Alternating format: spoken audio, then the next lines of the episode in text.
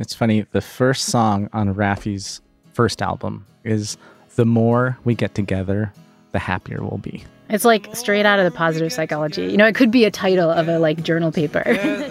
the more we get together, the happier we'll be. He's got this cool vibe of, you know, what he does for kids and he's just like a positive figure out in our cultural zeitgeist.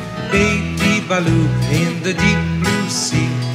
Swim so wild and you swim so free. Heaven Raffi Cavoukian, better known as just Raffi, is one of the most popular children's musicians of all time. The voice behind some of the happiest songs of our generation.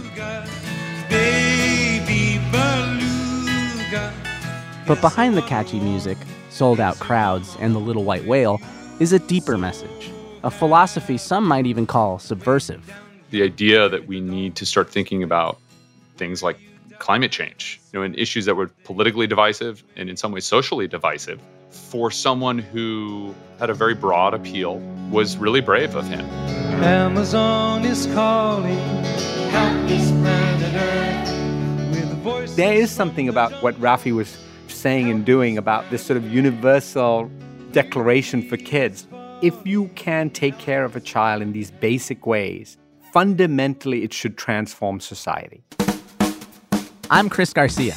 I'm a comedian, a new dad, and the host of Finding Raffi, the follow up to the Peabody nominated series Finding Fred. Ring, ring, ring, ring, ring, ring, ring. Banana phone. This season, we're taking a deep dive into the life of Raffi, learning about his work, his philosophy, and what led him to children's music stardom. So appealing for us to get together and sing, sing. So, how does a man in a Hawaiian shirt, a pair of moccasins, and an acoustic guitar shape the worldview of a generation? He does it by reaching out and connecting with them from the very beginning, as children. I think that Raffi looked at children for who they are in the moment. Throughout my career, I went out of my way to learn about young children. Who are these impressionable young beings who happen to be fun and spontaneous and at times more than we can handle? Who are these beings and what do they need? I wonder if I'm growing. The more I learned about Raffi, the more I saw myself in him. Two kids of immigrant parents searching for acceptance and healing on stage.